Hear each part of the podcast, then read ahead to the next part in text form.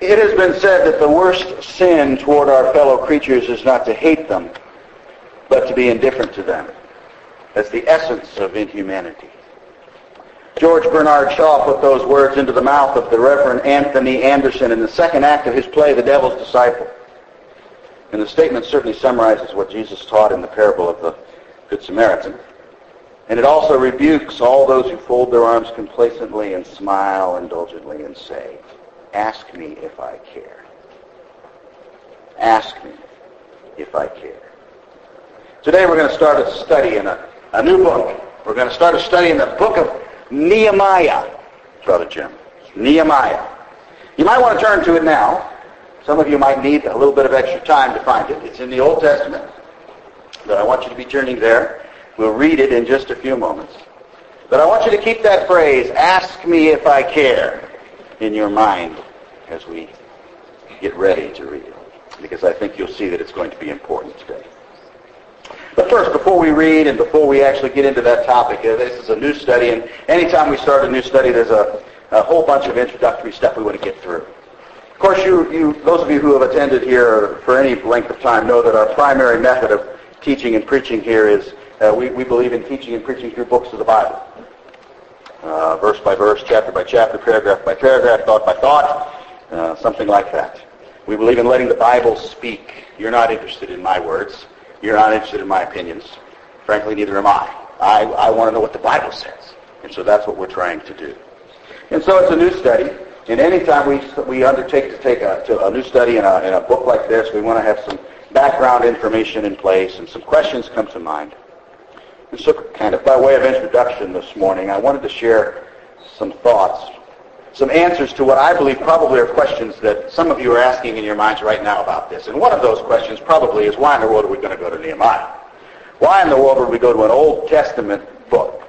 I can imagine some of you are asking that question even as we speak, and I see some of you smiling at me, so I know you're asking that question right now. Nehemiah's in the Old Testament. Why study it? Don't we live in the New Testament? You hear that sometimes. During the last few years, we have undertaken several studies. We did a topical study entitled What We Believe, which was meant to clarify our doctrinal position on some things. Did that right when we first started together in our relationship together. Uh, we looked at the book of John. We looked at the book of 1 Timothy. We just finished up a study in Acts. We looked at a, study in the parables of Jesus. And, and what all of those things have in common up to this point is that they were all New Testament studies. We have not yet undertaken an Old Testament study, and so why? Why look at the Old Testament? I would suggest that there are a couple of reasons why.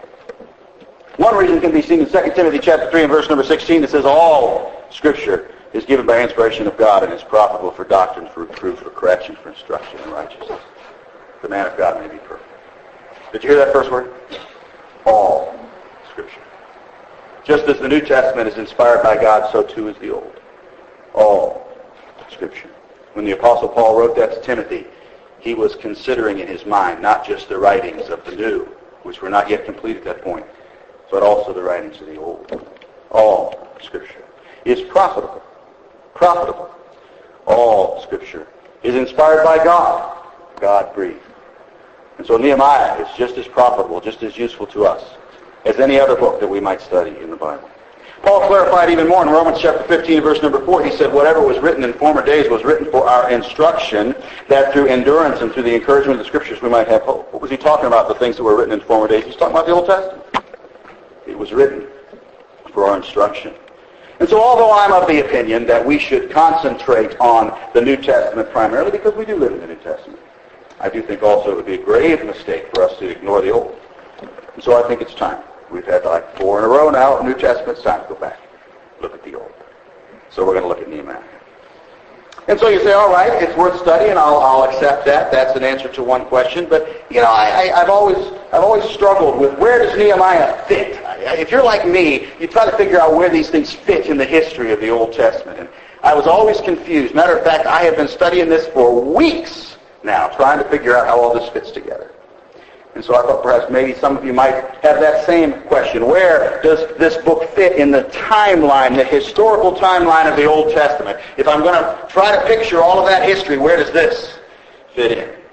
And so let me give you a hundred mile an hour summary of the history of the Old Testament so you'll see where it fits in. Are you ready? Fasten your seatbelts. Book of Genesis. God created the world and all that is therein. He also created the first man and the first woman, Adam and Eve, who fell into sin and dragged the whole world with them. And from that point on, all have been lost in sin. If the book of Genesis had stopped right there, it would have been a pretty sad thing, but thankfully it didn't. And God had a plan to redeem mankind, and that plan included a particular people, a particular group of people. He set a man named Abraham apart and blessed him in a particular way because Abraham was a man of faith.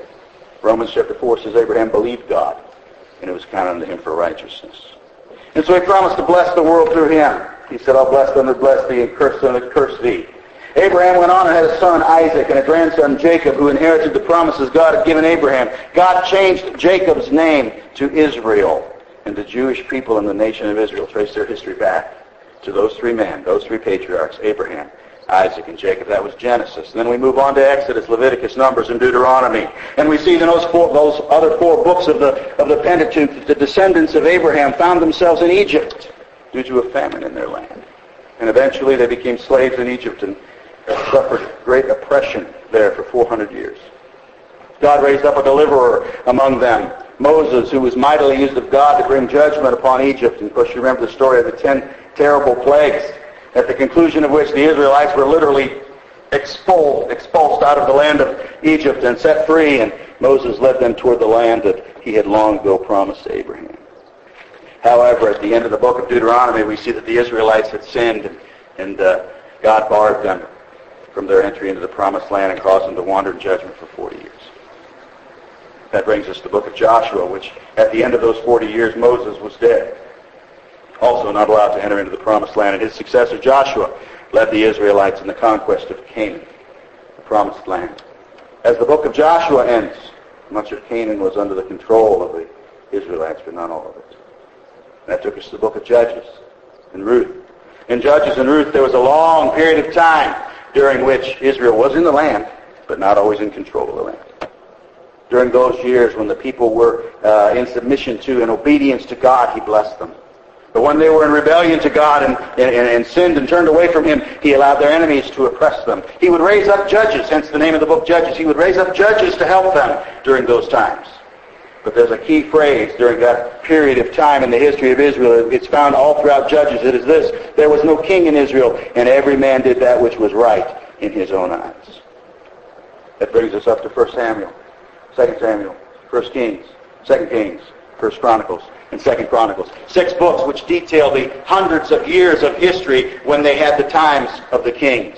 As the time of the judges came to an end, the people cried out to Samuel the prophet and said, you know what, every other nation on the face of the earth has a king and we don't have a king. We want to have a king. And so Samuel reluctantly gave in and God reluctantly gave in. And they anointed Saul king. He was a failure. He was a mess. He was a disappointment. And God replaced him with David. David, the sweet psalmist of Israel and, and the, the man after God's own heart. Arguably the greatest king that Israel ever saw. Under David, the nation of Israel became great and became a world power. His son Solomon succeeded him. His son Solomon, who was the wisest man, the Bible says, who has lived, who wrote the majority of the Proverbs. And under Solomon, the kingdom expanded. It enjoyed amazing peace and prosperity during his reign. Then Solomon died, and his son Rehoboam took the throne.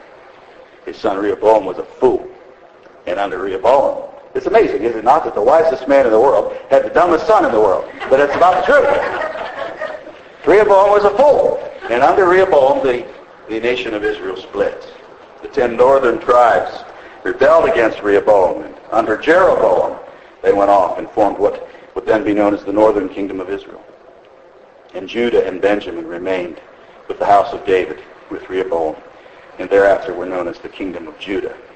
The books of Samuel and Kings and Chronicles tell the long history of the many kings who rose throughout those many years. Uh, the kings of both the northern kingdoms and the kings of, king of, the, of the southern kingdom. The northern kings were all bad. Not a one was good. Uh, they just led Israel, the kingdom of Israel, further and further and further away from God.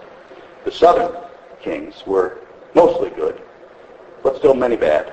And as a result, even that kingdom also gradually slipped further and further away from God. At the conclusion of that period, God judged both kingdoms and allowed them to be carried away by their enemies. The northern kingdom of Israel was carried away captive by the Assyrians in 722 BC. And the southern kingdom, uh, the kingdom of Judah, in 586 BC, with the sack of Jerusalem, was carried away captive into Babylon. If you're already in Nehemiah, you could flip back just a few pages to the very end of Second Chronicles, and we can read a few verses that describe that fall, that describe that bad, bad day. Second Chronicles chapter 36, verse number 11. Zedekiah, who was the king in Judah at the time. Zedekiah was 21 years old when he became king, and he reigned 11 years in Jerusalem. He did evil in the sight of the Lord his God, and did not humble himself before Jeremiah the prophet who spoke from the mouth of the Lord. And he also rebelled against King Nebuchadnezzar, who had made him swear an oath to God. But he stiffened his neck and hardened his heart against turning to the Lord God of Israel. Moreover, all the leaders of the priests and the people transgressed more and more according to all the abominations of the nations and defiled the house of the Lord which he had consecrated in Jerusalem. And the Lord God of their fathers sent warnings to them by his messengers, rising up early and sending them, because he had compassion on his people and on his dwelling place, but they mocked the messengers of God despised his words and scoffed at his prophets. And get this phrase. I think this is one of the most horrifying, sobering phrases in all of the Bible. Until the wrath of the Lord arose against his people, till there was no remedy. Therefore he brought against them the king of the Chaldeans, the Babylonians, who killed their young men with the sword in the house of their sanctuary had no compassion on young man or virgin, on the aged or the weak. He gave them all into his hand. And all the articles from the house of God, great and small, the treasures of the house of the Lord, and the treasures of the king and of his leaders, all these he took to Babylon. Then they burned the house of God, broke down the wall of Jerusalem, burned all its palaces with fire, and destroyed all its precious possessions. And those who escaped from the sword he carried away to Babylon, where they became servants to him and to his sons until the rule of the kingdom of Persia. And so, here's the history up to this point. The promised people, the people who, who had the blessings of God, who were in the land, who had all of that, are gone, dispersed. The northern kingdom is dispersed into the kingdom of the Assyrians, and now the southern kingdom of Judah has been carried away captive to Babylon. It's a very sad story, isn't it?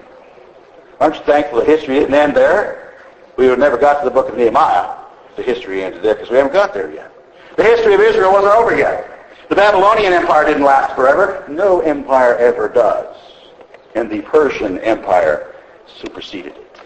And when the Persian Empire came to power, it rose in its place in, ama- in an amazing fulfillment of prophecy. There was a king of the Persian Empire named Cyrus. He had been prophesied by name. Cyrus, king of Persia, decreed that the exiles could return and rebuild their land, their city, and their temple. You can read about that if you keep reading in Second Chronicles. I'll let you read that on your own. You can read that very decree where he says, whoever wants to go, go.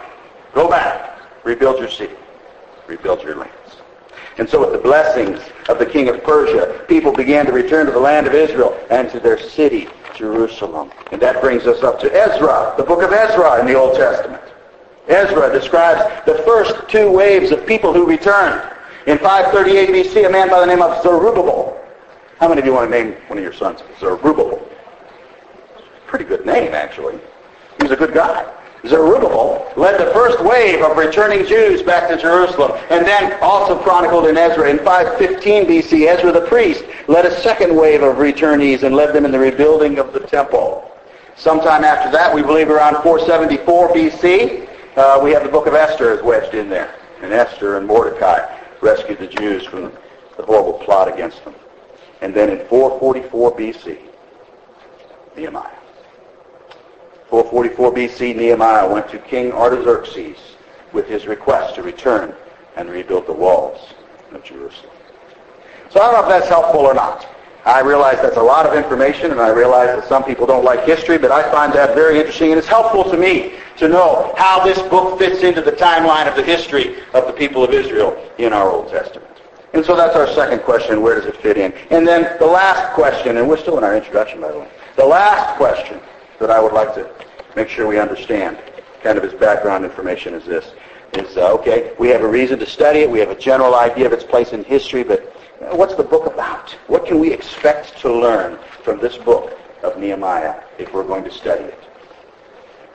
And so let me just give you some thoughts about that. We'll see that this book describes Nehemiah's return. It's, he returns to the demolished city of Jerusalem, the rubble-strewn city of Jerusalem, and he rebuilds the city walls. He's going to undertake the project. He's going to succeed. It's, it's one of the most amazing stories in the Bible, how he succeeded in doing that. 52 days, I believe, is what it took him to accomplish what others had tried to do for hundreds of years. And yet he was able to do it. And so we're going to see his great success here in building. And so the book is about building. But it doesn't stop there. The book also describes the problems that he faces during the task, and they are legion. We'll meet a guy by the name of Sanballat, another good name.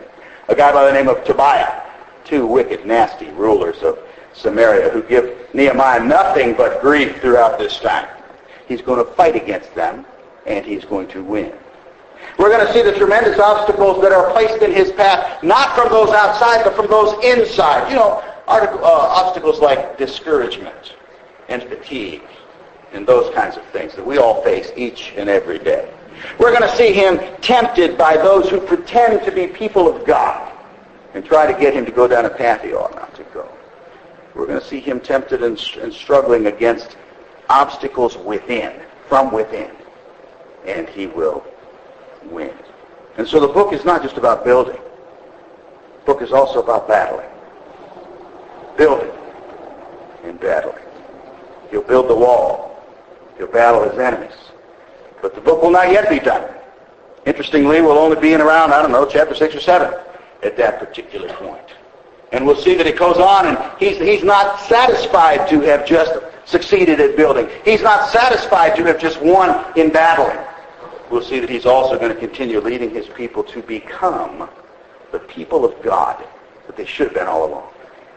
And so what's the book about? I would suggest it's about building and battling and becoming. And that's kind of the title of our whole series as we go through this. So with all that background in place, and I promise you the sermon is not nearly as long as the introduction this morning. With all that background in place, let's turn to Nehemiah chapter 1. I'll just make a couple points and then give you something to think about. Nehemiah chapter 1. The words of Nehemiah, the son of Hachaliah. It came to pass in the month of Chislev in the 20th year as I was in Shushan, the citadel, that Hanani, one of my brethren, came with men from Judah, and I asked them concerning the Jews who had escaped, who had survived the captivity, and concerning Jerusalem. And they said to me, the survivors who are left from the captivity in the province are there in great distress and reproach. The wall of Jerusalem is also broken down, and its gates are burned with fire. So it was when I heard these words that I sat down and wept and mourned for many days. I was fasting and praying before the God of heaven, and I said, I pray, Lord God of heaven, O great and awesome God, you who keep your covenant and mercy with those who love you and observe your commandments, please let your ear be attentive and your eyes open, that you may hear the prayer of your servant, which I pray before you now, day and night, for the children of Israel, your servants, and confess the sins of the children of Israel, which we have sinned against you. Both my father's house and I have sinned. We have acted very corruptly against you and have not kept the commandments, the statutes, nor the ordinances which you commanded your servant Moses. Remember, I pray the word that you commanded your servant Moses, saying, If you are unfaithful, I will scatter you among the nations, but if you return to me and keep my commandments and do them, though some of you are cast out to the farthest part of the heavens, yet I will gather them from there and bring them to the place which I have chosen as a dwelling for my name. Now these are your servants and your people whom you have redeemed by your great power and by your strong hand. O Lord, I pray, please, let your ear be attentive to the prayer of your servant and to the prayer of your servants who desire to hear your name. And let your servant prosper this day, I pray, and grant him mercy in the sight of this man. For I was the king's cupbearer. In chapter 1, we see that Nehemiah while employed as cupbearer to Artaxerxes, king of Persia. And I know that we don't see that name in there, but history tells us that's who this king was. Artaxerxes, king of Persia. Now, while Nehemiah was employed as his cupbearer, he learned of the disastrous condition of his homeland. We see that in verses 2 and 3. We see that he was heartbroken to hear of their state, that he spent some time in mourning and fasting and prayer. We see that in verse 4. And then we see that he prayed a very particular prayer, which is recorded for us in verses 5 through 11, which uh, we'll, we'll, maybe deal with that, the entirety of that prayer some other time. It's a good thing to look at, and there's a lot of good stuff in it. But for the sake of time today, I just want you to notice one little part of that prayer. We're going to zero in on one phrase, and it's the very last words he prayed. Look at verse number 11. He said, Let your servant prosper this day, I pray, and grant him mercy in the sight of this man. Nehemiah had heard the report of what had happened in Jerusalem. And in his prayer, he was putting a plan into motion. And that plan was something that we're going to see unfold throughout the rest of the book. He had decided here that it was not enough for him to pray. He must act. He must do something about the terrible state of God's people, God's city, and God's name. That's what happened in chapter 1. And I want to make just a little application from it. I don't know, we may come back to chapter 1 a little bit more, but for the sake of time today, I would like for you to just think about those thoughts and make some application. Application number one could be described by this phrase. This is not my problem. This is not my problem. Did you notice the bookends of our passage this morning? In verse number one, he said, I was in Shushan, the citadel. Some of you may have a Bible that says, I was in Shushan, the palace. I was in the palace. In verse number 11, he said, I was the king's cupbearer. Did you notice those two phrases? Beginning and the end he tells us an amazing thing about himself. I was the king's cupbearer. I was in the palace. Uh, one commentator said this about this matter of being a cupbearer. I'll just read his words because it describes it well. He said, the office of cupbearer sounds rather menial to us today, but this was not the situation. The office of cupbearer came about in ancient societies because of the danger that an emperor or king might be poisoned by some rival. The cupbearer was a trusted person appointed to care for and taste the wine to make sure it was safe before it was served to the king. Such a person was obviously highly esteemed and trusted to begin with. Because of his constant and regular access to the ruler, he naturally acquired influence far beyond all but a handful of other military leaders and nobles. Moreover, in some periods of history, the title cupbearer became more a title for one in a high position like chief of staff or cabinet minister than a functional definition. I was in the palace. I was the cupbearer. I was an important guy, is what he was saying. If there was ever a man who we might look at and say, he surely is too busy to be bothered with the things of God, it would have been Nehemiah. If there was ever a man who had a brilliant career and wonderful opportunities before him in this world, it would have been Nehemiah. He was in the palace. He served daily in the very presence of the king. When we get to chapter 2, we'll see he also served daily in the very presence of the queen, which was an extremely, extremely rare thing that the king would allow someone in the presence of the queen. A busy, influential man at the very top of his career path. And I don't know about you, but I don't think we would have been surprised, would we, to find out that he was just simply too care, too busy to care about the struggling people back in Jerusalem. Not my problem. Not my problem. In my preparing for this sermon on the book of Nehemiah, I have read through the book multiple times. John MacArthur said one time, I don't remember where I read this from him, but he said whenever he prepares to study it or to preach a series on a book, he reads that book 50 times. 50 times. Now, I did not read this book 50 times, I confess to you. But I think I probably did read it 20 or 30. Somewhere around in there I read it. An awful lot of times true. I read it in the King James and the New King James and the NIV and the New American Standard and the ESV and the Message the good news, and I don't remember what else. The New Living Translation, every, every one that I've got, I think over and over I read this thing until I was trying to get it in my mind what it means. And you know one of the things that came through very, very clear to me as I, as I, as I went through this exercise is that I got more and more convicted by this man Nehemiah because he was not too busy to care. He did care. Even though if there was ever a man who could have used that as an excuse, it was Nehemiah. It's interesting how it's always the busy ones God uses. Have you ever noticed that? God convict us this morning. If we can view the need of our community and our families and our friends for Christ and say in our hearts, that's not my problem. God help us this morning. If we can hear of things like the recent devastation in Joplin and other places where we've seen tornadoes and floods and earthquakes and, and tsunamis and all that and say in our minds, that is not my problem. God help us. God help us if we can read about things like the sweeping influence of Islam across this world, a false and dangerous religion which is sending multiplied thousands to hell. God help us if we can hear that and say, that is not my problem. May God break our hearts today if we know that Jesus is coming back any minute. And the world wants to laugh at that truth, but it is the truth. Regardless of whether a mistaken pastor gets up and makes a fool of himself, it is still the truth. And God help us if we know it. And we know that our world is lost. And we know that hundreds of people per minute are dying and going to hell, and that is a fact.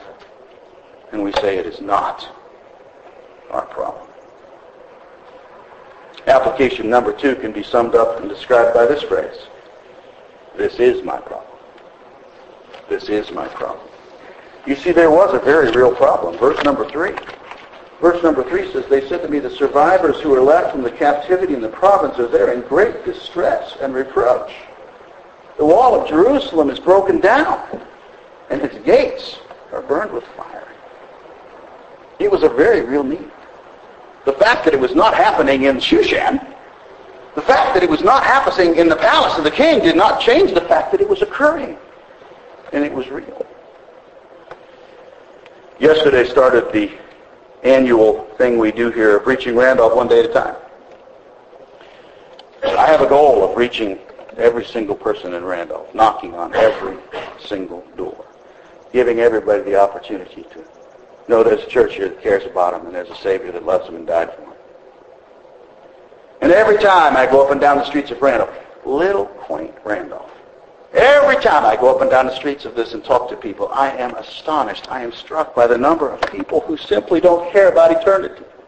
The number of people who are completely blind and lost and throwing their lives away on trivialities that amount to nothing and are going to die and go to hell. The need in our town is real. Your neighbors and mine are lost and going to hell. The, they are in great distress and reproach. The wall's broken down. This is my problem. It is our problem as a church. The question is, are we too busy to care? Yesterday, Beth and I uh, spent the evening with some friends, and while we were waiting for some burgers to grill, uh, my cell phone rang as it did just a minute ago. Who in the world would call me during church? What's the matter with him? No, I don't know about that. But my cell phone rang, and I picked it up, and it was our brother Bill Robinstein telling me that Bonnie had gone home to be with the Lord just a little bit earlier that day. Yesterday morning during our men's prayer breakfast, we prayed for several of our number who are going through serious, serious, serious health issues. These stories all have something in common. These are our people. These are our brothers, our sisters in Christ. They're in the midst of pain. They're in the midst of need. They're in great distress and reproach. The wall's broken down. The problem is real. Whether it's happening in my house or not, it's real. And God forgive us if we're too busy to care. You see, Nehemiah heard the problem, and his reaction sets the stage for the rest of this book. It shows us his heart. It shows us why God would use him so mightily. It's because he cared. He cared about God's people. He cared about God's city. He cared about God's name. This is my problem. You know, it's been said people don't care how much you know, so they know how much you care. Nehemiah cared. He cared enough to ask in the first place, verse number two. That's an important phrase. He said, I asked. Did you notice that I asked? He cared enough to ask in the first place. He, and because he cared, he wept and he mourned and he fasted and he prayed. Verse 4, we spent all kinds of time just on that reaction. When he heard the need, he wept. He mourned. He fasted. He prayed. When's the last time? we cared that much. He understood that these far-off people were important. I love verse 10. Verse number 10, he said, These are your servants, your people, whom you have redeemed by your great power and by your strong hand. Yours, God. He understood these people were important. They were, as we would say today, souls for whom Christ died, if we put it in New Testament terminology. He knew that. And because he cared, he decided to do something about it. Verse number 11. Let your servant prosper this day, I pray, and grant him mercy in the sight of this man. He had a plan, and we'll see more of it as we get into chapter 2. He planned to go to the king. He planned to ask for a favor. He planned to give up his role as cupbearer in his most influential of ways. He planned to go where the walls were down and where the city was in ruin, ruins, and he planned to rebuild it for the glory of God. Ask me if I care is a common sarcastic reply we often hear. We often use sometimes. But in closing this morning, I want to use it in a very serious way. Ask me if I care.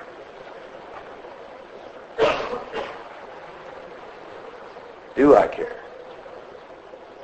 Do you care? Do we care? Do we see the problem that all around us they are in great distress and reproach that the wall is broken down? Do we see these are his servants, his people? Or are we too busy to care? I wonder this morning which response is mine, which is yours. And as we begin this study in Nehemiah, oh, how we need to see his heart here. We won't get any of the rest of it if we don't see his heart and learn from his response. And may God help us as we continue over the next few weeks. You know me, I never know how long these things are going to go. But as we continue over these next few weeks, may God help us to have such a heart. May God help us to care. Father, we thank you for this wonderful book of Nehemiah. And Lord, I pray today, awful lot of information in this sermon. I know that. I pray I've not glazed people's eyes over to the point where they don't, they don't hear the main thrust here today. I pray today, Father, that we would see the heart of Nehemiah.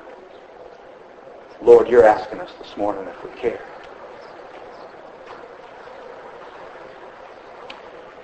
And I pray that you'd help us do a work in our heart and lives so that we could answer in the affirmative. Forgive us, O God, when we put things in front of your work. Forgive us, O God, when we put things in front of your people and their need. Forgive us when we are consumed with the trivialities of our lives to the point where we don't recognize the things that really matter. Help us, Father, to learn this. And Lord, help us to see that as Nehemiah went forward, he accomplished great and mighty things. And it all started here. It all started because he was willing to see the need and care about it. And give his life to you to help me.